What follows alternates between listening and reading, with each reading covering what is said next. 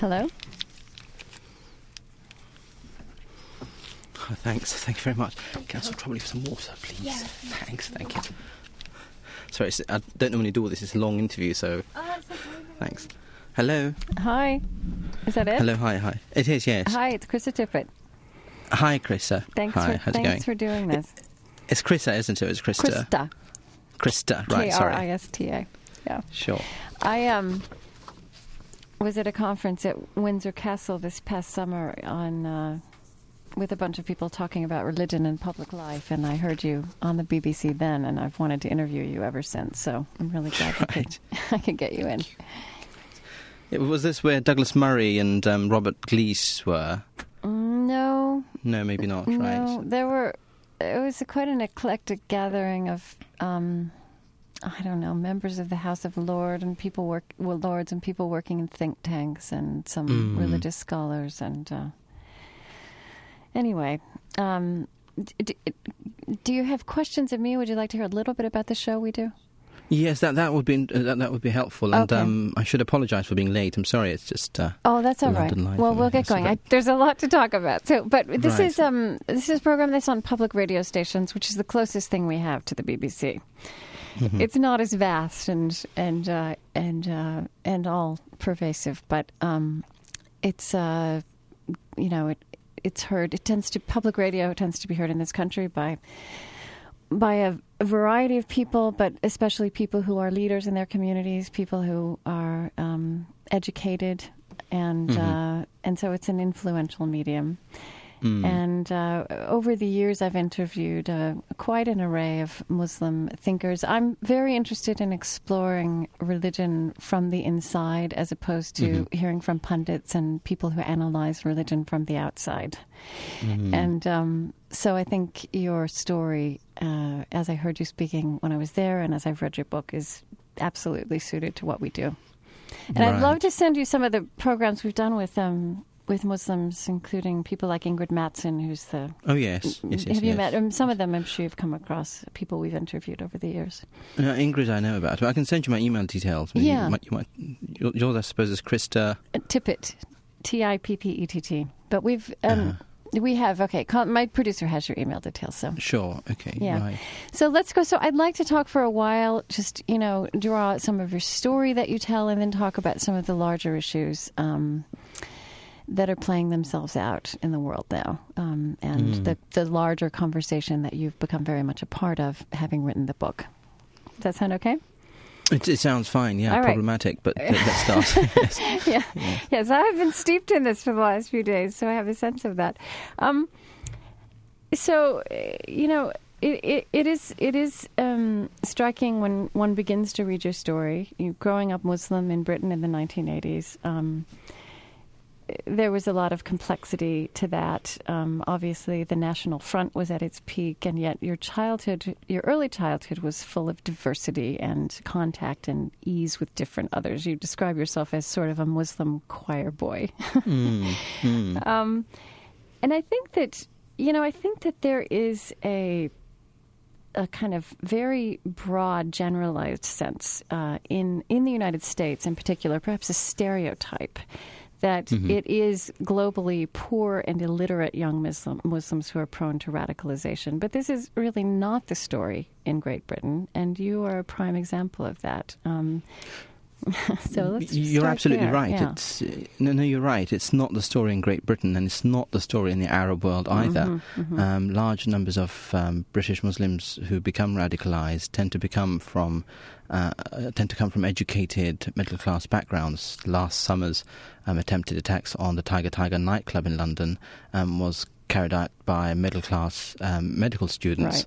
Um, the 7 7 bombings was led by a classroom assistant who was a university graduate. Mhm. Um, and also in the Arab world, uh, if you look at the research conducted by the sociologist Saaduddin Ibrahim, um, in Egypt, he, he catalogues the fact that the vast majority of Muslim Brotherhood um, rank and file members are from uh, a middle class, a disenchanted middle class who've moved from the villages into the cities and find it, it difficult to merge into suburbia. Mm-hmm. Um, so it's it's. Uh, I mean, look at Osama bin Laden from Al Qaeda. He's by no means from a poor background. Right. Ayman Zawahiri, his assistant, he's a pediatrician by profession.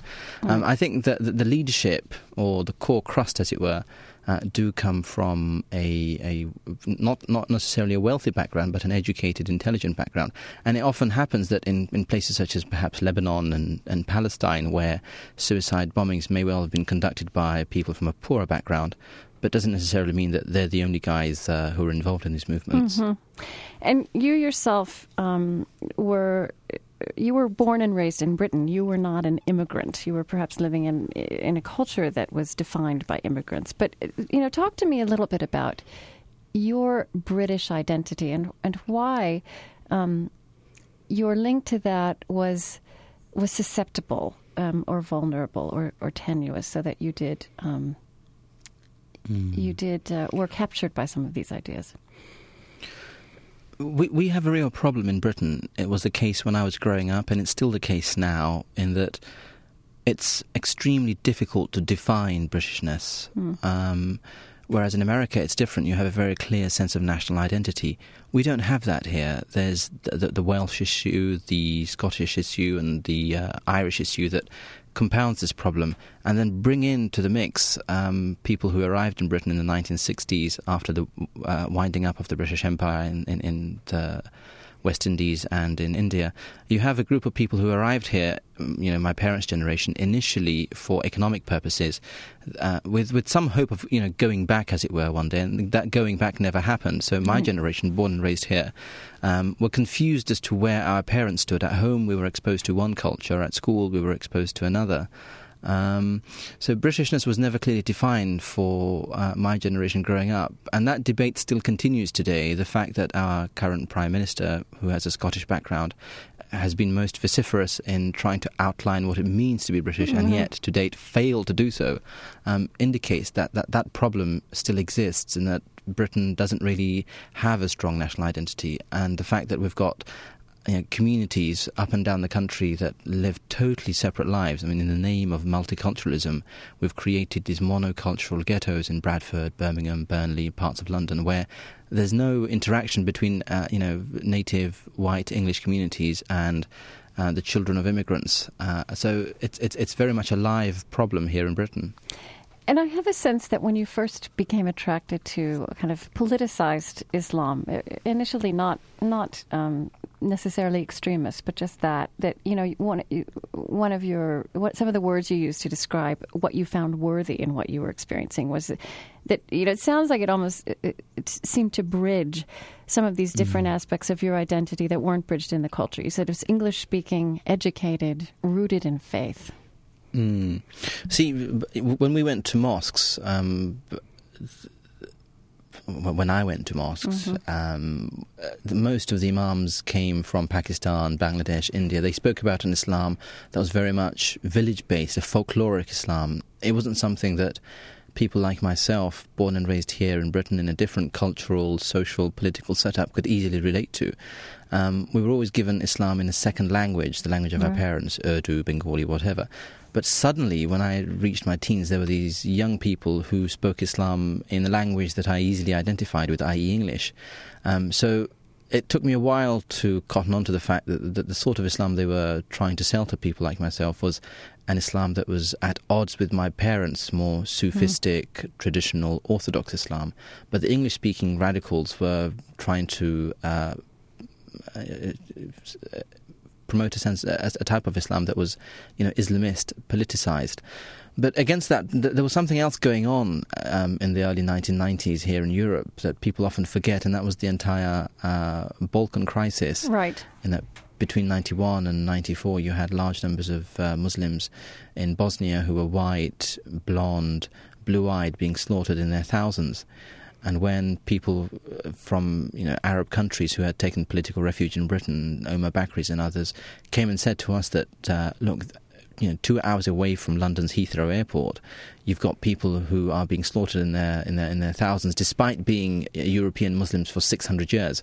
What chance do people like you and I, who are you know brown skinned, black haired uh, got in, in the long term here in Britain. So a, for a 16 year old who's not entirely comfortable in being in Britain, that, that, that, that message uh, you know, has a strong resonance. Right. You were really galvanized by events in Bosnia, weren't you? Certainly, yes. Mm-hmm. And I think the, the, same thing is going on today with Iraq, with lots of young Muslims, right. but most certainly Bosnia um, politicized me, yes. And I think what's also important um, that I'd like to just hear you talk some more about is, you know, it wasn't just that you were um, discovering a way of thinking about Islam and about about faith, but really a view of history um, mm. that, in mm. some ways, was very empowering, challenging, and empowering. Yes, it, it, was a view of history which was empowering, but at the same time, it was a view that was very simplistic. Mm-hmm. Um, looking back, and that it, it was, you know, like I think Marx in his and Engels in the Communist Manifesto start by saying that the history of all societies hitherto has been a history of class struggle. In other words, them and us. Right. Similarly, the kind of history that I was understanding while being, uh, uh, you know, beside people who had an extremist worldview was very much the same thing. That all history is a history of struggle between good and evil, and them and us. And the good in this case tended to be Muslims by and large, and evil everybody else. Mm-hmm. Um, so it was looking at the world through that prism, and everything started to make sense when you looked at the world through that uh, um, set of spectacles. That the entire world was somehow out there to undermine Muslims. There was a global conspiracy against Muslims, Freemasons, Jews, Americans, everybody but Muslims themselves. Um, it was blaming the other constantly um, throughout history and in today's world. Um, and it, it's a very powerful grip on one's mind, and it, you know, in my case, it took years to to shed that influence. I mean, a word that was very important to you, a concept was this of this the global Islamic community of the Ummah, right? Mm. And Which I is a big lie. Is a big lie, right? Yeah, because I mean, historically, it, it never it never existed. Mm-hmm. I mean, mm-hmm. even if you take it back to its earliest stages, when the Prophet Muhammad talked about the Ummah when he was in Medina, his Ummah consisted of the local non-believing polytheists and also the Jews who were in Medina, and also mm. the Muslims. So there was no such you know exclusive uh, notion of being uh, a Muslim community that was set apart from everybody else. So at its archetypal form, it was inclusive of others. Throughout history, there are different Muslim ummas, you know. So right. you look at the Indonesians, the Africans, the Chinese, the Spaniards, the Arabs, the Indians, they were always distinctly different. But somehow here in the West, especially here in Britain or by extension Europe, there's this mythical understanding that there's this global Muslim ummah uh, that's somehow united against the rest of the world. You only have to go to Saudi Arabia, and I, I, mean, I document this in my book, yes. the, the, the, the, horrific racist treatment that black Muslims receive in Saudi Arabia, especially in parts like uh, Jeddah and Karantina. Um, I mean, seeing that woke me up to this, you know, lie that we were sold in our teens here in Britain that we were somehow not part of mainstream society here in the West, and we weren't Westerners, but we were somehow part of this, you know, global movement called the Ummah, which mm. you know, it's just, it's, just a, a total, uh, a total myth. But you know, the, the, truth is that, that, uh, as you say, it has not been a, an uncomplicated thing um, for Muslims to be part of the glow of mainstream British culture, right? And I mean, another another piece of this, and I, I actually don't think we we've grappled with this fully in the West in general, is mm. um, I think that the that the division of the world, the, the superpower division of the world between West and East, kind of obscured the the uh, the end of colonialism in that same period, and, and your generation of Muslim Britons, and your family is from India and what was East Pakistan, Bangladesh. Mm. Um, I mean that that was real, and, and kind of some history that that um, that people were were kind of confronting um, for the first time in the 19, 1990s, mm-hmm. and it got mm-hmm. mixed up in that. I mean. Mm.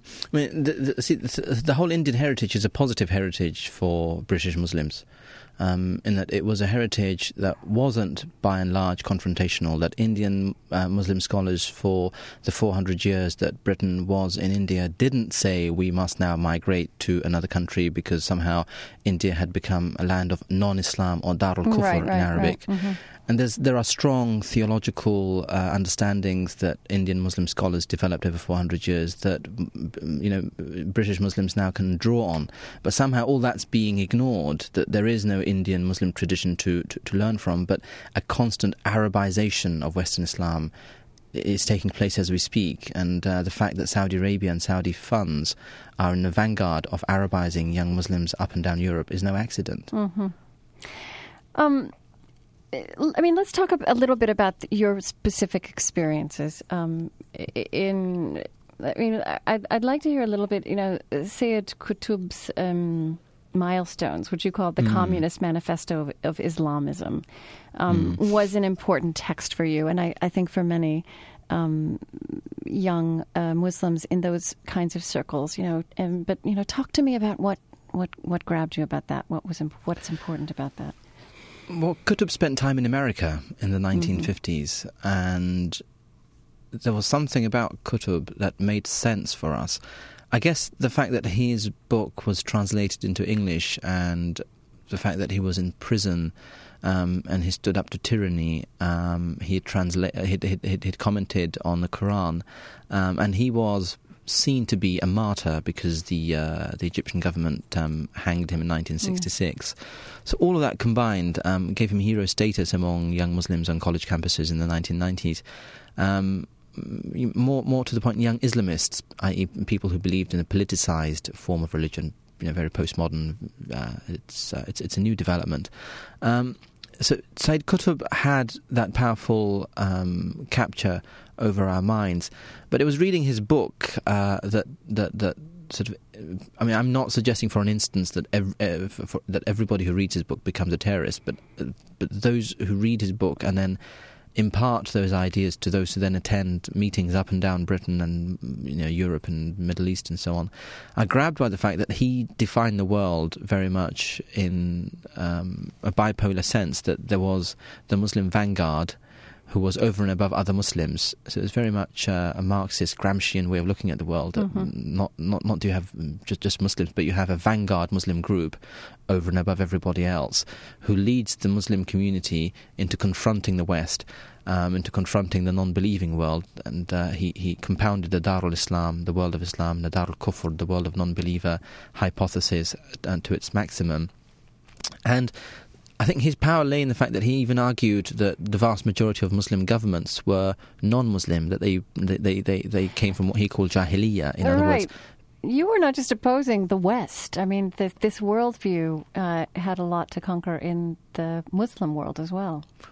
Well, this is the key, and this is where I think m- most um, non-Muslims, including most Americans, simply don't understand right. uh, the stakes uh, that we're playing for here. In that th- th- this phenomena, whatever you want to call it, political Islam, extremism, Al Qaeda worldview, Wahhabism, whatever you want to call it, it, it threatens Muslims first and foremost before it goes out to try to undermine the West. Yes.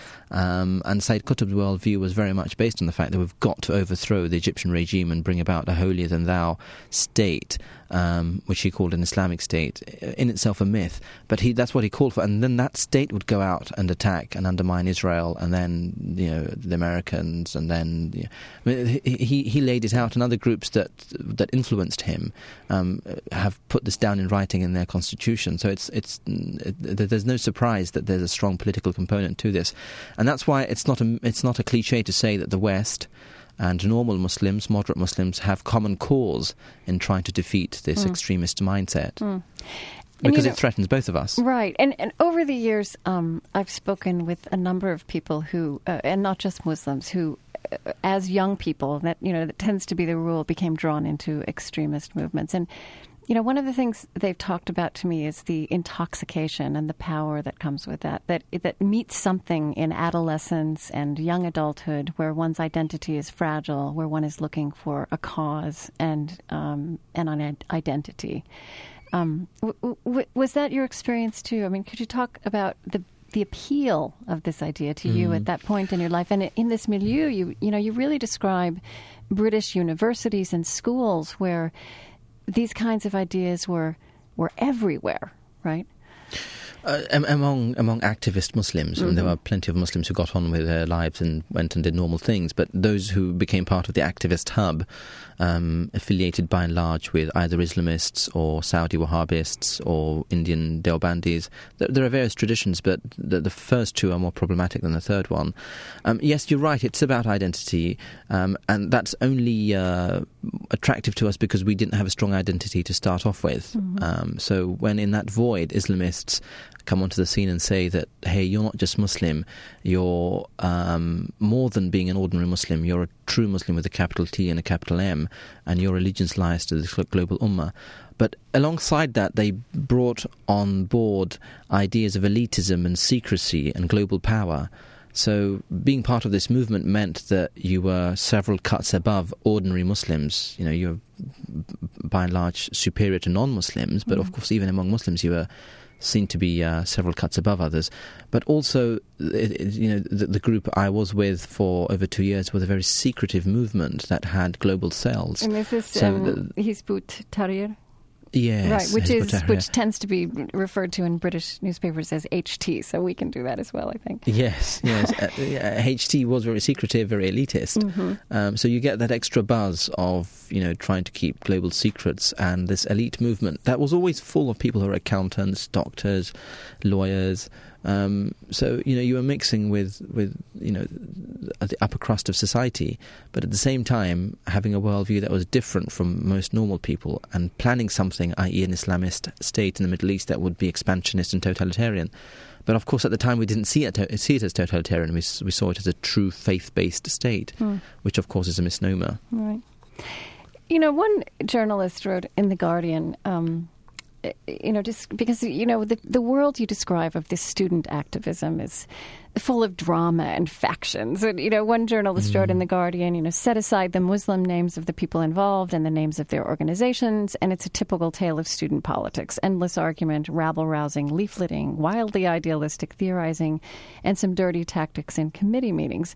And I have to say, I had that impression as well that in some sense this was a student movement like many student movements. But but but I want to ask you, you know, what has changed, what is ratcheted up when religion yes. in general and Islam in particular, radicalized Islam, is in that mix. Yes, I, I, I know the article you refer to, and mm-hmm. I know the mm-hmm. journalist you refer to, and he's right in his assertion. And he's right because Islamism, as a political ideology, and I'm not talking about Islam the faith, but the ideology here, was influenced directly by Marxism. So it's no surprise that mm. you find those very same tactics being employed by Islamists on university campuses. But what's different and what white uh, liberal Westerners tend not to understand, especially here in Britain, because we're such a secular society and there's no sense of God in the public domain. And because they've done away with Christianity, they then find it difficult to understand what drives people who aren't just politically motivated, but as you correctly identify, when religion is then thrown into the mix it's not about activism to bring about a better tomorrow or, or, or, or, a, or a communist state in which everyone's equal, but it's about doing this in the name of God and doing this not only just for this world, but having a better afterlife. Mm. So, what would be seen as uh, acting ethically for bringing about a, a, a better world in, in, in, on, on, on the far left, in Islamist circles, that becomes compounded with a sense of religion, a sense of superiority over the inferior non believer, and also looking forward to an afterlife in which if you don't do what they suggest that you must do, you're actually brought to account and, in, in, in their world, sent to hell for not standing up for, for God and establishing what they call an Islamic state in this world. So there's this fear factor put into this that you're actually carrying out religious obligations, and the failure to do so means eternal damnation in the hereafter. Right, it's a cosmic So it's actually much, much powerful. yes. Sorry, yeah, but, but it's uh-huh. quite powerful. Mm-hmm. Mm-hmm. and all right, here's something else I think in the United States. Um, people tend to think about Al Qaeda, just Al Qaeda or Wahhabism, as the hmm. center mm. of the greatest threat. Um, the world you describe is much more diverse and varied and chaotic. I, I mean, I do wonder, um, you know, where is, you know, where is where was Wahhabism in the mix for you? Um, does the existence again of this very organized um, global movement like Al Qaeda also ratchet up that that that picture even more. Al Qaeda came on the scene much later. Mm-hmm. Um, before Al Qaeda, there was, as you currently identify, a, a, Wahhabist mindset. And I, for a second, don't want to imply that all Wahhabis are terrorists. They're not. But most terrorists tend to share a Wahhabi theology. Um, so throughout the 1990s, 80s, th- there was this literalist reading of scripture. Um, and you find this widespread not just in Saudi Arabia, but every Muslim community that succumbed to Saudi influences. And that's the danger that most Islamists politically may well lean towards creating this utopian state, but theologically they're very much um, Saudi based or Wahhabism based. So it's a combination of Saudi Wahhabi theology based with revolutionary Islamist politics that produces the, the bastard child, which is Islamism that uh, that Al Qaeda aspire towards. So many of the arguments that Islamist organizations were putting out in the 1990s, say for example that Arab oil um, or Saudi oil, to be more precise, is a possession of the global Muslim ummah or the global Muslim community. I mean that comes straight out of um, Karl Marx's belief in uh, you know the, the, means of distribution and owning the means of distribution, all the rest of it. But it was organisations such as HT that were advocating that in the late 80s and early 1990s. Bin Laden adopted that argument in 1997 and put it out there. Mm, mm. So there's, there, this has been boiling in the Muslim world for the last 30, 40 years. The marrying in the 1960s when the Saudi government gave refuge to people who the Egyptian government was persecuting and then slowly, you know, the, the whole Afghan episode um, and the Saudi exporting of Wahhabism, and then marrying that up with uh, conservative reactionary Islamism, and then you have what we have today, um, Al Qaeda. Right. But but it must be said that Al Qaeda is is just a name. It's it's really a mindset that we must be tackling, literalist, rejectionist, uh, Islamist worldview, and not necessarily Al Qaeda as an organization, because that can become defunct, but those ideas still remain. So it's not a war on terror, as the American government has gone out of its way to suggest, but it's actually a battle of ideas. Hmm. And my sense is that although you were deeply involved and more and more involved and eventually completely estranged from your family because of this, it was when you came very, very close to terror, when you, in fact, were kind of on the periphery of a murder, that mm. you personally began to shrink back from this. Yes, I mean, you reminded me of something that's very powerful. I, mean, I was part of HT, um, and I just thought talking about jihad or unwarranted killing in the Middle East or calling for um, the army of a future caliph going into Bosnia. I mean, all that seemed like abstract rhetoric that might be relevant to the Middle East. Not for a not for a moment did I think that once that voice was put out there, once those ideas were implanted in people's minds, compounded with you know the them and us mentality that non-Muslims were inferior and jihad could be conducted by anyone and everyone willy nilly that someone somewhere would actually act on that and act on my own doorstep on my mm. in, in my own college campus. So seeing Muslims shout, you know, the sort of slogans you hear in Palestine or in Kashmir, here in London, and then seeing other Muslims literally take up um, weapons in the name of faith.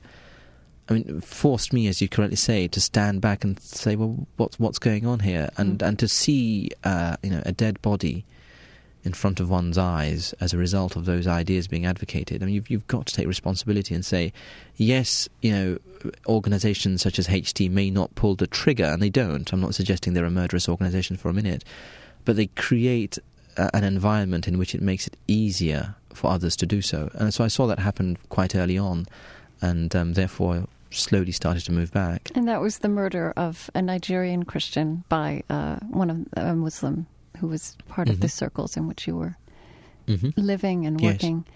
I was also yes. really struck by you. You know, you you were close to people who did who did actually fall off that cliff, who became terrorists. The you knew the. Um, Asif Han- Hanif, who became mm. the first British mm. suicide bomber in Tel Aviv in 2003. And the way you described him as a human being is you said he was a teddy bear of a guy, that he was generous and kind and selfless and committed.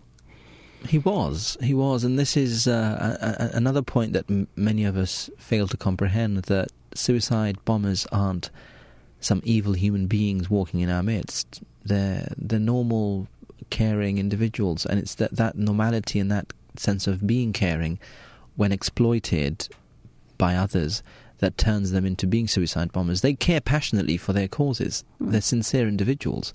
Um, we might not like to hear this, but that's what they are. Right. You said his um, very selflessness was the quality that led him to be the person who would strap bombs onto his body. Yes, because he didn't care for his own self, and mm. he cared for the Palestinian cause and for Palestinians in, in, in, in their repression as he saw them in Syria and also in the Palestinian territories. His mistake was to think that by killing himself he was advancing their cause. He wasn't, he was doing them a disservice. But it was that selflessness that he could give up his own life in order to serve them. Mm.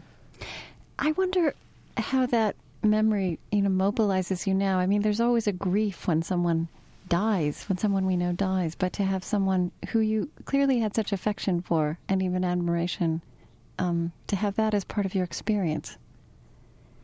It brings it home for you. It uh, it takes it beyond media headlines and newspaper cliches that these are real, caring human beings. Mm-hmm. And it's those qualities that we must continue to foster in order to make them understand that by being selfless and killing themselves, they don't advance the cause of the Palestinians one iota. In fact, if anything, it's done them a disservice. Israel's put up this huge wall. There's mm-hmm. no, there's very little interaction between Israelis and Palestinians, and uh, Israel's response has been strongly uh, you know, recriminatory as a, a, every time there's a suicide bombing that goes off. So it doesn't do them any favors, and it's not just a strategic thing. It's morally wrong. It's disgusting. You don't take your own life to to, right. to sort of kill other people. Um, but all of that said, uh, we must be honest about this that, that there is a sense of real persecution and powerlessness on the part of people who go and become suicide bombers. They either they fail to understand other ways of addressing this issue, um, be it parliamentary democracy, be it lobbying, be it creating public awareness, be it engaging in the political process, or they've deliberately disavowed that route and gone down the route of violence, whatever it is, that that mindset needs to be opened up and explored and rejected. Right now, we're, we're, you know throughout the West, we're steering away from trying to understand what is the mindset that leads people to becoming suicide bombers, mm. and we're focusing all our energies in trying to prevent people from committing the act. So, in British government circles, the entire focus is on violent extremism without understanding it's actually extremism that you've got to deal with in order to prevent violence. Right, that the violence so, comes later. Hmm. Well, exactly, mm-hmm. yes. And, you know, you have been compared by some to figures like Ayaan Hirsi Ali. Um, uh, some have experienced your book and your your public speaking as uh, becoming an apologist for the West and uh, kind of a blanket critic of Muslim activism. I, I see a very important difference between the path you've taken and that of someone like Ayaan Hirsi Ali in that your um, your path out of of Islamic extremism was into a deepened Islamic spirituality. Precisely. Um, I mean, Ayaan Hirsi Ali was here in London recently, and we both had a public debate, and we hmm. disagree fundamentally. Uh, those who think that Ayaan and I have anything in common just don't understand the nature of the debate we're involved in. Um, rejecting Islamism, the political ideology, doesn't mean you reject uh, a spiritual tradition of 1400 years. Ayaan has thrown the baby out with the bathwater. Um, she doesn't see the difference between the ideology and the faith, and I've got no qualms in saying for a moment that she, her grasp of Islam and Muslim issues um, has been tainted by her experiences in Africa. Mm-hmm. Um, so my, my, my experiences are different. I was born and raised in the West. I am a Westerner. Western tradition is my tradition. The Renaissance that came about in, in Europe came about directly as a result of the contribution Muslim philosophers such as Averroes and Avicenna made. We, my forefathers preserved Greek heritage that was then bequeathed to the West. So I'm not an apologist for the West since I am myself a Westerner. So mm. it's bizarre for people on the far left to make that criticism.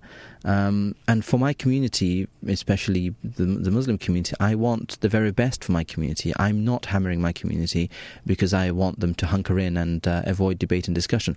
We can't move forward as a community unless we openly have a discussion about issues that trouble fellow Westerners. And my faith is very much based on the fact that here in the West, Western Muslims, Americans, Brits, Spaniards, French, we can fix it here among ourselves before uh, we turn on the Muslim East and suggest, look, issues such as stoning, the adulterer, uh, amputating the arm of a uh, of a thief, or as happened recently in Saudi Arabia, the flogging of a gang rape victim. Right. Those are barbaric practices. They're, I mean, they're mentioned in Leviticus in the Old Testament. Um, the Prophet Muhammad adopted those practices based on what he saw around him in the Jewish community in Medina. And in today's world, those practices have no place. Unless we in the West, Western Muslims, stand up and make that case, um, I, am afraid that uh, in the long term, it's going to be. We're going to have more Ayaan Hirsi Alis and more Salman Rushdies, in which people continue to reject their Islamic faith under being uh, battered from from the, the Western liberal intelligentsia. So for me, it's about bridging that gap and producing a generation of young, confident, dynamic, articulate Muslims who can stand up for themselves in the West and then go back into the Muslim East and shine a beacon of hope and say, look, we've fixed it in the East, uh, in the West, we're equally Muslim, and you too can do the same. Hmm. So uh, uh talk to me a little bit about what you discovered um, spiritually. Now, you were raised by a father who was very influenced by Sufi tradition, and in a sense, um, you know that is one of the traditions that that that you um, have come back to appreciating and embracing. But tell me what you discovered that that really did change your life um, at, this later point as an adult. What you discovered in Islam. Um, much of this goes back, I must say, to American Muslim influences. And that's very interesting. Yeah, and that you've got um, fascinating scholars such as uh, Imam Hamza Yusuf Hanson from California, yes. who I was exposed to here in Britain in the late 1990s. And in him and in others, I saw um, Muslims who are Westerners, who are American, who are English speaking, who are intelligent, deeply erudite. Um, and connected to a sense of prophetic Islam, connecting th- themselves right back to the Prophet Muhammad and they embodied that persona of compassion, of justice, of love, of humanity. Um, and it was really getting more and more uh, sort of involved and close to people like uh, Imam Hanson and others here in, in Britain that helped me intellectually come to terms with Islam away from Islamism, the political ideology, and more importantly, discover a spiritual tradition that sits comfortably with other spiritual traditions and looking at human beings as just that, as fellow human beings. Mm. And it's not our duty to judge others, and ultimately, it's uh, it's them and their relationship with God. Um, Sufi truths, or or I mean, th- these universal truths that, that chime across all religions. Um, and and it's it's it's having that inner sense of, of, of, relationship with God that then manifests in your actions on the outside. That that I, I, I personally found worked for me. Um, I'm not suggesting this as a panacea for everyone, but it's mm. something that worked for me, and it very much sat at home with my parents and my family and and friends. Um, I recently met um, Sheikh Hamza Yusuf for the first time and heard him speak. Right. It was very interesting for me to, me to, read your book and to find what an influence he's been as a preacher. I knew that he was important as an Islamic preacher globally, but if, especially for British Muslims. Um, you know, he's interesting because he uh, is a convert to Islam, converted in early adulthood.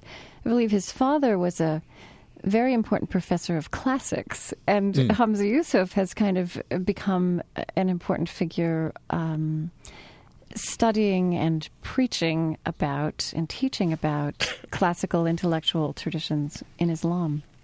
Mm-hmm. And that's what makes it so rich, mm-hmm. in that mm-hmm. people like him have taught people like myself mm. that there is an inherent pluralistic tradition within Islam mm-hmm. on which we can draw on in order to bring about a renaissance for today's Muslims without having to draw on external sources.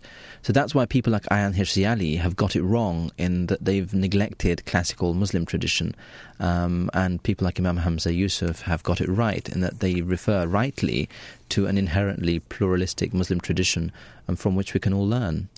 And I wonder if you have a sense of um, why the North American Muslim experience is so different uh, from the experience you had as a British Muslim. I mean, clearly there are many things we can point at, but how do you kind of explain and analyze that?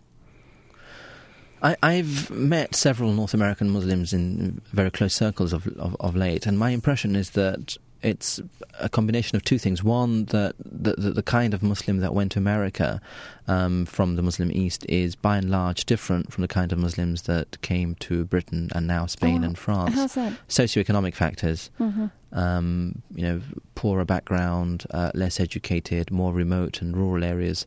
Uh, were the kind of parts of the world that Muslims in Britain more or less came from, whereas in America, I think, uh, and by extension Canada, um, people who had a more educated background, um, middle class background, migrated to the States. But that's not the full story. I think the, the, the, the, the fact that you have a very strong national identity, that people who, um, as you say, fresh off the boat, can come and sign up to something. that that, in- that in identity America. is more porous somehow. Yeah, it's there. It's palpable. hmm Um, here in Britain uh, or, or, or in Europe in general, it's, it's just not there. European Muslims um, don't feel European. There's a sense of rejection here. There's a constant seeing, uh, uh, the, the constantly viewing of us as the other. Whereas American Muslims are deeply patriotic and deeply proud of being American Yes. and being Muslim. Here, we don't have that. I mean, you'd be you'd be hard pressed to find Muslims in the north of England saying that they're they're they're, they're British Muslims. It just doesn't happen. Um, so th- there's a lot to be said, I think, about uh, America being a nation of immigrants and not having a, a, a sense of arrogant superiority within the country, at least. Whereas here we have a sense that native English people have, you know, have a whole host of uh, methods with which to decipher the other. So how you hold your n- n- uh, knife and fork But during that dinner. happens. that happens among white British people um, of different classes as well. Well, exactly. So it's Mhm. it's divisive within white British people, and it makes it even more difficult for people who have a different kind of name, different kind of ethnic Right. background, different different history, to, to, to, to, to integrate into something that is already divisive and in many ways not so welcoming. Hmm. I mean, I'm I, I'm kind of I'm surprised. I'm intrigued by you by your um, sense. You know, you're saying that it's that it's different kinds of Muslims, different socioeconomic classes who come to who've come to Britain, for example, or to the United States. I mean, when I was in Britain last summer, uh, as those attacks happened at the Glasgow airport, hmm um, before anything was known about that, I was at a gathering where there were um, quite uh, senior politicians and policymakers, and that was one of the things people were saying. But of course, it turned out that the Muslims who uh, were part of those attacks, as was has, as has been true in other kinds of terrorist attacks, were you know they were medical students. They were highly educated uh, people who, some of whom had uh, you know had deep roots in Britain. So. No, but this is this is a new generation of immigrants coming. My reference was to the first generation that Mhm. came in the 1960s. Um, that was from by and large very remote parts of uh, of Pakistan, Bangladesh, India. And if anybody doubts that, just go and visit Bradford and see the socially conservative mindset that you have among the older generation. Um, and it's not to disrespect them in any way, Mhm. but that's just. I mean, they- they came from places such as Mirpur in in, in, in Pakistan or Sylhet in, in Bangladesh predominantly poor, um, uneducated. I mean, it's not to sound derogatory, but it's just trying to make the point that coming from a very uh, village background into a 21st century dynamic city surrounding is very difficult to adjust. Um, and as a result, they've I'm not again. I'm not blaming them, but Mhm. a, a new generation that's been produced, which is very uncomfortable as to where it belongs between these two extremes of modernity and insularity of, of the past. So there's a different kind of foundation that new generations of North American Muslims are building on, and the foundation that that Britons of your generation are Mm. building on. hmm Well, exactly, yes, and and you see that. I mean, take for example the the, the large conferences you have in America among American Muslims. I think one of the motions that was passed was that. Uh, the, the, the, the, Jewish synagogues in America with twin with Muslim mosques. Right, like the And that's a phenomenal America, idea. Think. Mhm. Yes, exactly. Mhm. The ISNA conference, um, and that, that that's a fascinating example from which not just Europeans but also Arab Muslims can learn in terms of maintaining uh, positive ties between different faiths. Try suggesting something like that to uh, the British um, Muslim Council here. Almost impossible. Only last week, after six years of kicking and screaming, have they decided to attend Holocaust Memorial Day. Mm. I mean, that, that's what we're up against a mindset that just doesn't understand the West, whereas in America, Muslims have done you know, far better. You know, I mean, I wanted to ask you about this. There's a Pew Global Attitudes poll in 2006 that showed that mm. Muslims in Britain are the most anti-Western in Europe. Now, I mean, I, I always take poll results with a grain of salt. They don't, they don't tell us the whole story. There's a lot that's missing. No, yes. But you know, they're often doctored as well. Well, they're just they're problematic. But um, you know, one thing that it found is that British Muslims, a significant majority of British Muslims, view Westerners as selfish, arrogant, greedy, and immoral um, that only 32% of British Muslims have a favorable opinion of Jews, compared with 71% of fr- French Muslims, which is quite stunning to me. Now, you also describe this this anti-Semitic strain to radicalized Islam from your experiences. I mean, explain that to me. Where does that come from, and what's it about? It's a difficult one to talk about, I guess, mm. because um, it, in different countries it manifests differently. Um, in Morocco, for example, Jewish people have very good ties with uh, native Moroccans and the native, the native Moroccans themselves. But I think the Arab-Israeli conflict uh, makes it very difficult for Muslims here in Britain to get beyond that conflict and to see Jewish people as that, Jewish people the state of Israel is a political development, and we can discuss that and debate that till the cows come home. But ultimately, we're dealing with people here in Britain who are Jewish who now feel that on Saturday mornings when they go to the synagogue, they need um, security and police protection mm. to do that in large sections of Britain. I mean, that, that, that, that's just unacceptable, but that's what's going on there's a sense here among, um, and it's difficult to say if that's an attitude shared across the Muslim community. And most mosque imams and others have good ties with with people of other faiths, but those ties could be better and deeper. It's, I, it's difficult for me to comment on this because um, as I said, even the, the, the, Muslim Council of Britain is just the last week said it'll it'll it'll commemorate uh, Holocaust Memorial Day. Yeah. But I put a lot of the blame on what was going on here in the 1990s, in that the, the, the communal discourse of the British Muslim community was was not just hijacked but dominated by people who are Arab, who are political asylum seekers, and who came to Britain because they had real problems with their regimes, and they blamed Israel for everything. So they they they, they sort of put down this idea across young Muslim communities at universities that somehow Jews were to were to blame for all the problems of the world. Um, and again, I think there is an inherent English anti-Semitism here mm. in Britain, which, which makes it quite easy for Muslims to harbour such views without being seen to be too repulsive. Mm. Um, it's it's a good marrying up of English anti-Semitism, which is very much hush hush, which which is still out there, um, but yes, not spoken about openly. It? It's, um, yes, it's mm-hmm, there. It's there. You feel mm-hmm, it. It's out mm-hmm. there, um, and then that's married up with that being very vocal from among certain sections of the Muslim community. But it must be said, I mean, post 7 7, the most anti Semitic groups, HT among them, have toned down their anti Semitism. Now, whether it's a question of strategy or principled uh, change, it remains to be seen. Now, with 7 7, you're referring to the July 7th terrorist attacks in 2004. Mm. Um, which I believe 2005. 2005 was it? Yes. Um, 52 people killed, the largest mm-hmm. um, attack like that on British soil uh, since the war. I wonder how. Um, and this all happened after you had left HT, mm. after you, uh, very beyond, far beyond the period of you being radicalized. Has has that how has that um, imprinted British society and the development of mm, you know this discussion all all of the aspects of, of what we're discussing about this, this these dynamics in British society?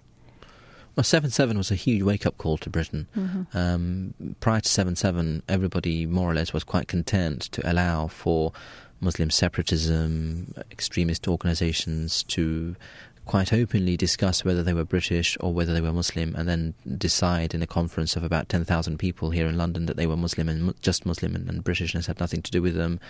Very deep um, separatism was developing here in Britain, and it was considered acceptable because it was all done in the name of multiculturalism, that it's acceptable to have difference at that level. So it was multiculturalism gone wild, and then suddenly we needed something as horrible as 7 7 to remind us that you allow people to develop in an underworld in which um, ideas of parliamentary democracy, of liberalism, of secularism have no meaning, then people resort to these ugly means to, to, to express their grievances. So since 7 7, there, there, there have been several initiatives to try to come to terms with what it is in British society that allows for an underclass to develop that's totally disconnected to the mainstream. But you know, only last night I was on a television program with a, with a British MP by the name of Diane Abbott, and people like her and others continue to perpetuate the myth that there's, there's, there's, nothing wrong. It's just foreign policy. You fix foreign policy and all will be well. Mm. So, on the one hand, you've got that extreme that refuses to acknowledge the fact that multiculturalism has been conducted wrongly and we've made mistakes and we need to correct those. And on, on the other extreme, you've got the far right that are suggesting the whole problem is to do with immigration. So, between these two extremes, I think there are some of us who are trying to carve out a middle path where to say that yes, there are problems within the Muslim community that need to be addressed, you know, scriptural, social, political, economic, and there are problems with the mainstream, you know, cultural snobbery, right. um, arrogance, a sense of uh, history that needs readdressing. You know, so it's it's, it's a two way street. So we're in the middle of that discussion um, as a nation, I think. But um, the jury is out really as to where we'll end up. I wonder if you'd say some more about why multiculturalism is such a problematic and loaded word in British culture right now. You know, the word itself it uh, doesn't translate as a problem into an American ear, but it really. Uh, I mean, what what for you about the British? um, experience or definition of multiculturalism that evolved contributed to the to the um, radicalized um, student atmosphere that you became part of?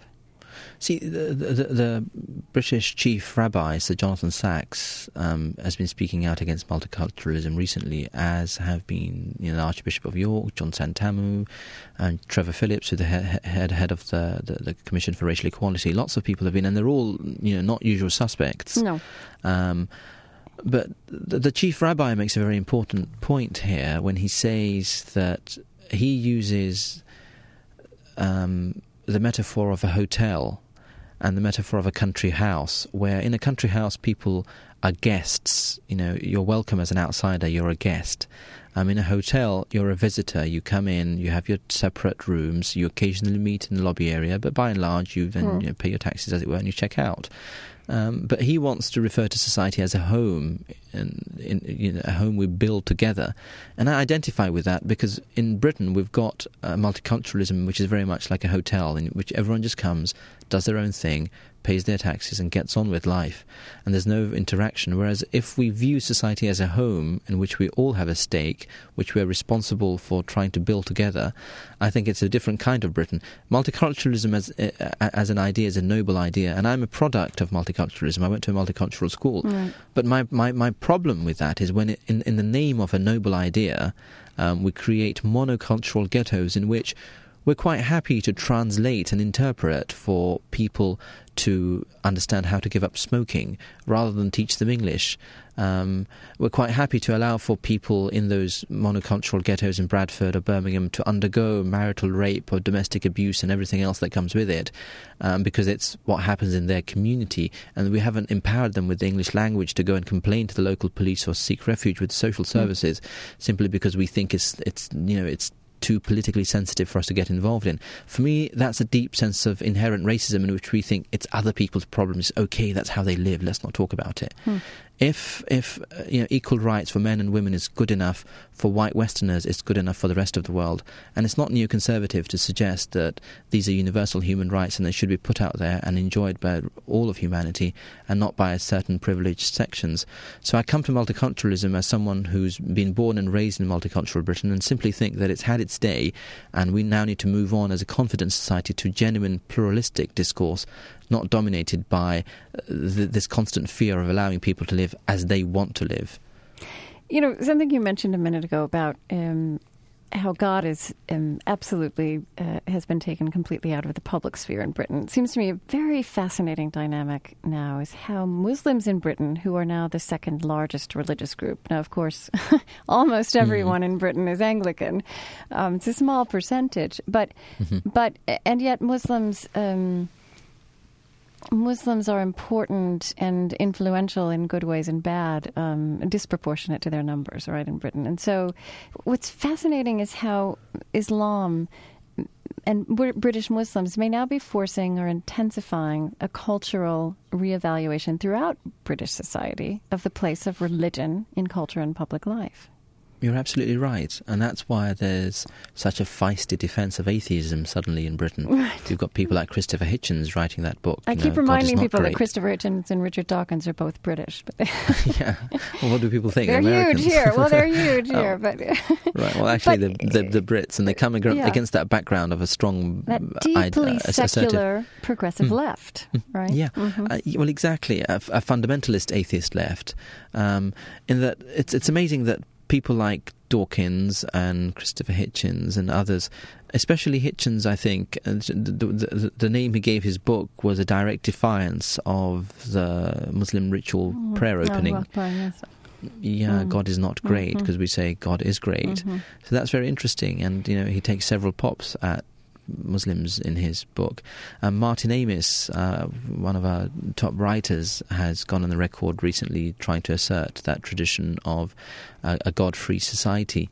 Um, yes, Muslims, I think, rightly have brought God and faith back into the public domain, but it's a sensitive issue and it's, yes. it's important to get this one right and not to overdo it because where we are as a country 300 years on from the entire sort of Reformation Renaissance experience, and it took two world wars to defend this, this, strong liberal tradition. And I don't advocate the mixing of religion and politics in the public domain, um, but at the same time, people who have faith based convictions shouldn't be shut out of the public debate. Just as you have Christian Democrats in Central Europe, we can have Muslim Democrats in Western Europe mm-hmm. who, much like Tony Blair, who derived his passion and sense of justice for politics based on his understanding of Scripture, but without shoving it down people's throats. Well, he kept it and almost very secret and compartmentalized, or at least out of the limelight yeah. while he was Prime Minister. Yes, mm. but that's because he was advised by people like Alastair Campbell, who said we don't do God. Mm-hmm. Um, it's it, and that's part of the problem. I think that um, Muslims here feel that their sense of identity when it comes to religion um, is shunned upon because they can't express themselves for what they are, what we are, same as as in France. But in America, that's another crucial difference in that God is out there in the public domain, so most Americans understand what it means Not always to worship the same God. But but there's a sense that it's it's done that we do God sometimes. yeah, but the, the, your presidents repeatedly say yes. "God bless America." Can you yes. imagine our, our prime minister saying mm. "God bless Britain"? People would freak out. And you know, um, I want to ask you about this because I, at this conference I was at at Windsor Castle last summer, I, I did have a sense there were some people there from think tanks and organizations that seem to be mostly being led by younger people. You know, for the most part, British Anglicans and and and Catholics, but. Um, what they were saying to me, one of the people, I'm trying to think of the name of the think tank. Mm, I think it was something cohesion. like Theos or I don't know. Civitas? But, no, it wasn't Civitas. Anyway, he was telling me that they'd been doing studies. Um, this this person who was quite young, I would say he was in his early 30s, that they have been doing studies, and they really saw a big difference between the generations on this. That, and, and not necessarily that, that younger generations of Britons are ready to wear their religion on their sleeve, but that they don't have some of the baggage. He said, for example, that there was a real generational break, that older Britons were very sympathetic to, for example, the kind of Christopher Hitchens approach to religion or Richard Dawkins, and that younger Britons were just, you know, didn't find it very interesting. Um, I mean, do you think there's a generational openness across British culture to, to having a different kind of conversation? Younger people tend to be more open, yes, mm-hmm. um, because in their DNA they don't they don't have that um, anti uh, the, the anti-Muslim psyche that um, hmm. an older generation hmm. has. Yes, I mean, I mean people like uh, Dawkins and Hitchens can say that they're atheists you know till they go blue in the face, but they they harbour an Anglican worldview. They harbour a Christian sense of right and wrong. They they were by and large perhaps you know they're the grandchildren of Christians, and there's something in I mean, their approach to, to, to seeing a church in the English countryside would be different from my approach to seeing a church in the countryside. They'd, they, they, they, they'd identify, identify with that more than I would. Hmm. Um, but there's a, the, the, the new generation of people I meet at universities now, you know, white Brits, brown Brits, whatever, Muslims, non-Muslims, you're right that they they are more free from the cultural baggage of Christianity or from other religions, um, and that's a void. The question is, what fill what what, what, what right. will fill that void right. in it's 15, 20 years' not, time? Right. Yes, Mhm. it's it's acceptance to anything and everything. When you don't have any beliefs, when you have no moral guidance, when there's a total moral vacuum, um, there's a real danger as to what will fill that. And I think the worry for many people here on the right is that they they somehow think that Islam's going to fill that, and Europe will become Eurabia, that horrible word Mm. coined by people in the United States. Um, but I, I mean, I'm not sure if that's the case because th- what they're opposed to, many many young people, is not just um, not just Christianity, but they're opposed to practices that they see as abhorrent within all religions. So to to argue that somehow Islam's going to fill that, Mm. uh, I think it's, it's being too ambitious. I wonder. Um, you are very have been very critical, and and yourself have been criticized for for pointing at um, you know kind of a wild and um, very active, uh, almost vibrant world of um, many many different kinds of ex- politicized Islamic groups themselves, not necessarily terrorist, but perhaps perhaps uh, inclining some young people to that. Mm, but I also sense, as I read some of what you've been saying recently and look at your book, that you you know that you do see in the very diversity of the Muslim, the varied uh, spectrum of the Muslim community in Britain. You you do also see um, that as a source of hope, um, and, and you point to that that it is not one thing to be Muslim in Britain and British. Absolutely, absolutely. I mean, Islam has never been, will never be a, a monolithic entity. It's always been diverse. Um, it's the attempt by people who have a politicized version of Islam post 1960s to impose their brand of Islam on everybody else that vexes me and so many other people. That you know, you can go and practice your politicized Islam and go and call for your destruction of Israel and go and call for your confrontation with the West, and you go deal with it. But don't go and do that in the name of my faith, and don't expect me to back you because you're somehow a fellow believer. I'm sorry, that's not going to happen. My allegiances lie with, I think it was Booker T. Washington, the the, the great um, American civil rights campaigner, who said, you know, cast down your buckets where you are. Um, we're here and we will cast down our buckets here in the West, Hmm. and we're not going anywhere. So those guys who want to somehow distract us from being where we are and working for the common good of all human beings in the West and just concentrate on the Arab-Israeli conflict or, or to just concentrate on on the jihad in, I don't know, Chechnya or Afghanistan, wherever they've identified the latest jihad. Sorry guys, that's not our agenda. You know, we belong here. What we can do for all human beings, whether they're Sudanese in Darfur or whether they're um, people who are struck by the cyclone in Bangladesh recently, we'll try our best to help. But don't come bringing on this you know faith-based agenda on all of us.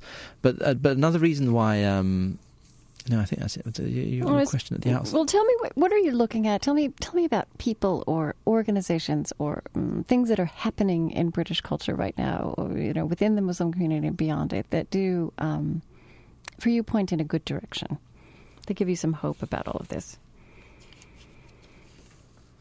I think the fact that most Muslims now are. Uh, take, for example, the recent um, teddy bear issue. Um, when the whole cartoon uh, cartoon controversy happened Mhm. with the, with, with The the, Danish, Danish newspaper, like, mhm. yeah, you had Muslims, however small in number, here in Britain, protesting against that. Um, this time round, with the teddy bear conflict, it's horrendous to even call it that, a teddy bear conflict. Yeah. Um, th- th- th- there have been no such protests. Most Muslims, w- without exception, um, went out there and condemned it. We had two British Muslim peers who went out there and secured that British teacher's release. Um, those are positive signs. There are more and more Muslims who are becoming part and parcel of civil society.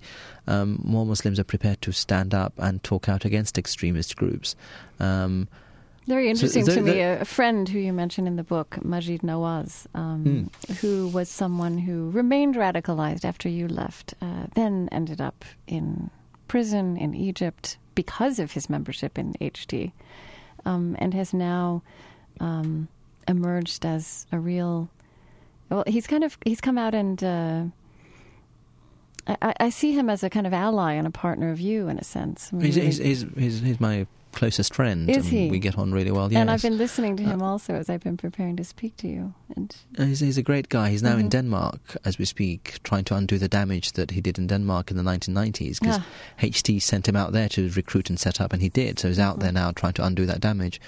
Um, and there are there are others. There are several others who've just come out of several extremist groups. So the, I mean, you're right to identify that as hope. That if we can get more people out and then get these people to challenge that very mindset that creates extremism and then terrorism, then then you know our lives would have been successful. But I don't buy that argument that often people put my way that somehow terrorism and extremism are distinctly different, and Islamism and jihadism must always mm. be separated uh, Francis Fukuyama has been recently talking about this. Um, at one level, I see where they're coming from, but you can't name me a single jihadist movement anywhere in the world that came out without Islamism preceding it. Okay. Jihadists, by and large, are disgruntled Islamists who've given up on the democratic process, um, who've thought that they can't take over what they want to take over, you know, through through the ballot box. So they just just re- resort to taking up uh, weapons. So you know, it's Islamism that produced jihadism. Here, seven seven was carried out by people who had strong links to. Um, Al Muhajirun. We've got to ask ourselves who produced Al Muhajirun. It was HT, and in the current spin of things, we often get away from understanding the fact that it was it was the Muslim Brotherhood that produced the people that then went and killed um, Anwar Sadat. And today, the people who are in, in prison in Egypt, who Maajid Nawaz met, um, will confirm to you the fact that they were they were all disgruntled Muslim Brotherhood people. So, uh, so this is so part of. I mean, I'm, I, you know, I, did write down a sentence in your book. You said every, even today, a primary reason for Western failure in the war on terror is an innate inability to understand the Islamist psyche. So, this is this is one thing you would want um, policymakers in the West to be attentive to. Mean, what else? What else about the psyche? I mean, we've clearly we've been talking about that this for an hour. Um, what else do you want to say needs attention and understanding that simply escapes a lot of the public discussion that we now have? For for most policymakers and for ghost, most government personnel, mm-hmm. yeah, their their concern is, you know, when's the next bomb going to go off and how are we going to prevent that from happening? As long as we're secure, who who who cares what's going on um, among the minutiae details of uh, Muslim communal discourse? And for me, that's a problem because it's what we said earlier. Unless you understand extremism, you won't understand where the violence comes from. You can't just concentrate on violent extremism without understanding extremism. Mm-hmm. But there's also the other factor that you know most of our politicians here in Britain, at least, are from the 1960s generation. You know, the the whole free society and the sexual revolution and you know taking cocaine, all the rest of it. They're godless. You know, most of them don't understand what it means to have faith. And when you don't understand what it what it means to be a Christian in your own tradition and what, what the power of the belief in an afterlife can do to you when perverted, you can't then possibly comprehend what is it that drives a suicide bomber who thinks by killing himself and killing others he's somehow becoming a martyr and going into an afterlife in which he's going to be rewarded. That basic fact hasn't been deeply appreciated by our policymakers here, and as a result, they just think pumping money into resources, be it socioeconomic or tweaking foreign policy, um, is somehow going to fix this problem. It's not. It's much deeper. So, I mean, uh, so the, right, and I mean, I want to say so clearly, everyone, also because we live in a globalized world, people in the West, every human being today has a stake in Muslim communal discourse, and yet, you know, outsiders, non-Muslims, can't lead really or or guide or even contribute to that Muslim communal discourse. I mean, how can non-Muslims, both governments and citizens, be constructive forces so that that by engaging, by engaging on key ideas, mm. by engaging and putting out a clear idea of what the West stands for, especially here in, in Europe, where there's a, a sense of skirting around issues and not trying to get involved in this debate. So, for example, with this whole um, recently, when, when when that poor girl from Qatif in Saudi Arabia was was uh, you know not just a victim of gang rape, but then imprisoned Mm. and then sentenced to 200 lashes, there was silence across the West and across the Muslim world. Now, where were the Muslim voices in the West saying, How dare you do this in the name of my faith? Where was the West in stating that Saudi Arabia can't continue to get away with its medieval Okay. barbaric outlook? Unless the West is a lot more assertive, then it doesn't empower normal Muslims to come up and make a stand. And one of the reasons that someone like myself and others increasingly so, people like Maajid Nawaz and others out there have come out and gone out against extremism, all guns blazing, is because we had a Prime Minister, Tony Blair, who had no fear in stating the enemy for what it was. He mentioned quite openly uh, Islamism, Wahhabism, ideology, a perverted sense of religion, and that mindset. It was putting that out in the public discourse that forced people like me then to say, well, actually, we might dislike this guy's politics on certain issues, but he's got this one right. Hmm. Now, when when politicians of major European countries pussyfoot around the issue and, and, and are afraid of sort of treading on eggshells, then you continue to allow for the extremists within the Muslim community to assert their sense of superiority and their self-declared representative tendencies. So it's you know it's it's about holding an open, dynamic, transparent discussion without fear of of of, of avoiding key issues. Okay. I'm going to. Um, I've got a couple of questions from my colleagues. I'm going to look at these and come back and just have a few more questions for you. So take a Sure, drink of water, and okay, I will try to Yeah, finish I'll- close I'll- to yeah, eleven give me a couple of minutes, I know back, this yeah. is yeah. Just minute. Okay. Um, okay.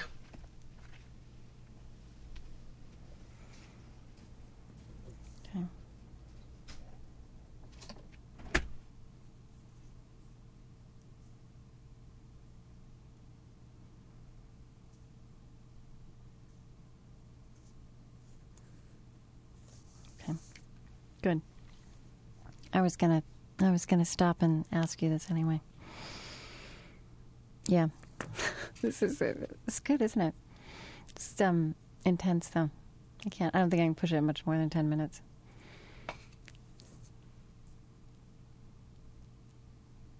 Uh, right. Exactly. Yeah. what? Did I do that? Did I do that?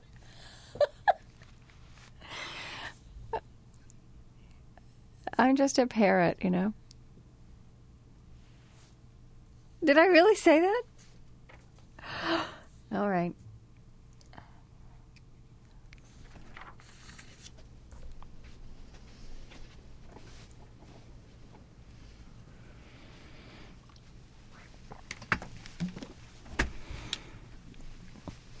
Hi. Hi. Krista? Okay. Yes. Yeah, hi. Just Hi. a couple more questions. All right. So How's it going so far? Does it make oh, I sense? it's terrific. Yeah, it's terrific. And what we, you know, we have an incredible luxury of an hour of radio. So we will edit this down and I will be able to give people facts and, you know, script in so that they can hear what you're saying and have some context for it. But then we'll also be able to put the whole interview out. And we have a, an astonishing number of people who will podcast a 90 minute conversation about real important things. So I think it's wonderful. Yeah. So just a couple Let's more- hope it works. Yeah, sure. No, go ahead. Yeah. um, you know, it, it is a trend, and I know that some in the British press have criticized this that, you know, to use uh, or to take um, ex former extremists or even former Mm-hmm. Muslims to become experts um, who can explain the phenomenon of extremism to the West. And I, you know, I know that you have not had an easy ride, and I wonder, you know, what, Mm. what, how would you describe the pitfalls that you've come across in your role now as a high-profile critic of extremism? And do you feel that people are trying to turn you into something that you're not? I, I've been careful not to be exploited by certain quarters, um, but it's, it's when so-called mainstream Muslim organizations constantly deny that there is an extremism problem, and that's been going on for the last 10 years, then people like myself have no duty, uh, have, have no option but, but to come up and say, well, actually, there is an extremism problem, and here are the details just in case you've missed it. Um, it's it's not a comfortable position to be in because the far left doesn't like this because the far left thinks it gives credence to the the, the centre right and the arguments they've been making. Um, but for me, it's not about you know appeasing the far left or appeasing the far right. It's about getting um, our house, the Muslim house, in order so that we can stand up and become uh, a, a, dynamic community that's not a burden but an asset to the West. And as I said earlier, that, that we fix it here in the Muslim West, we can then help the Muslim East by, you know, the, every time I travel in the Middle East, in, in, in, in cities such as Riyadh, Jeddah, um, uh, Cairo, Damascus, people repeatedly ask, and, and these are young people who aren't haters of America. There's a love hate relationship in that they wear Western clothes, they watch American right. television, they watch, they play American uh, games on computers, and yet they've got a problem with, with, with key Western ideas when it comes to liberty, security, um, plurality, and so on. Now when I worked with the British Council, it was an immense privilege to try to be able to and explain to them, look, I, I am a Muslim. I was born and raised in Britain, and here, here I, this is how I see it. And often it helps them sort of uh, look have have a different approach towards the West. One of the things that I, I could always throw to them was to say, look, America is not just full of non-Muslims as you hear it in your media. America is also home to millions of Muslims. How do you come to terms with that? Hmm it, it, it, it helps people look at it differently. That's that, that's why I think it's vital that people such as myself who've lived in the Arab world, who've gone through the extremist experience in Britain, who are now on the other side and see Islam to be a totally different thing than we saw it then. I mean, it's almost like a religious and human duty for us to speak out. And if by doing so we upset people who are on the far left and people who are on the far right, well, you know, I'm sorry, but we've hmm. got to do what we're doing. And you know, um, many people will ask someone like you or other Muslims, and uh, we've spent some time on this today. You know, what is it that draws Muslims to violence? And but I want to ask you the the converse question. You know, from your experience, I, this would all also be the story of someone like Malcolm X, who became a mainstream moderate Muslim late in his life um, after he encountered traditional Islam, Islamic spirituality. You know, what is it conversely about Islam or the Quran or the life of the of Muhammad that, that you find, um, you know, redemptive, not just an antidote to extremism, but that I sense really galvanizes you as a human being now, as well as a public figure? Uh, there are so many examples from the life of the Prophet that one could bring, one could one could bring forward. I mean, uh, there was an incident when, you know, at the time of the Prophet, young girls who were born to families were always buried because they were considered to be a sense of shame. And one of his companions came up to him and said that in the past I buried my daughter, and as I was burying her, she was wiping off the soil um, from my clothes, and looking back, I feel extremely bad about what I did. Um, do you think God will ever forgive me? And the Prophet smiled and touched this companion of his and you know spoke in Arabic and said that God is most compassionate, most most forgiving, and and and forget that and try to do good for people. But I, I recently had a baby daughter, and I, oh, I, I look at her and those thank you, thank you, and, and and those memories come back, and not just that particular teaching of the Prophet in terms of, you know, the, the, repeated references in the Quran to God being most forgiving, most compassionate, and that one shouldn't be uh, tired of expecting mercy from God, and one shouldn't expect God not to be merciful and forgiving, and God is as as as you know one expects God to be. But also looking at my daughter, I, I, I want to want her to grow up in a world in which she doesn't succumb to the pressures that I succumbed to. She doesn't buy the extremist mindset that I ended up buying. Um, so it's just you know it's not just looking at the past and, and, and finding redemptive lessons within the Quran, and within the teaching of the Prophet Muhammad, but also looking to the future and trying to build a future for for, for, for, for the next generation. This notion of ihsan was uh, important to you as you were coming back to Islam. I mean, ihsan is the highest way of being Muslim. In other words, um, manifesting one's godliness or one's sense of compassion to fellow humans.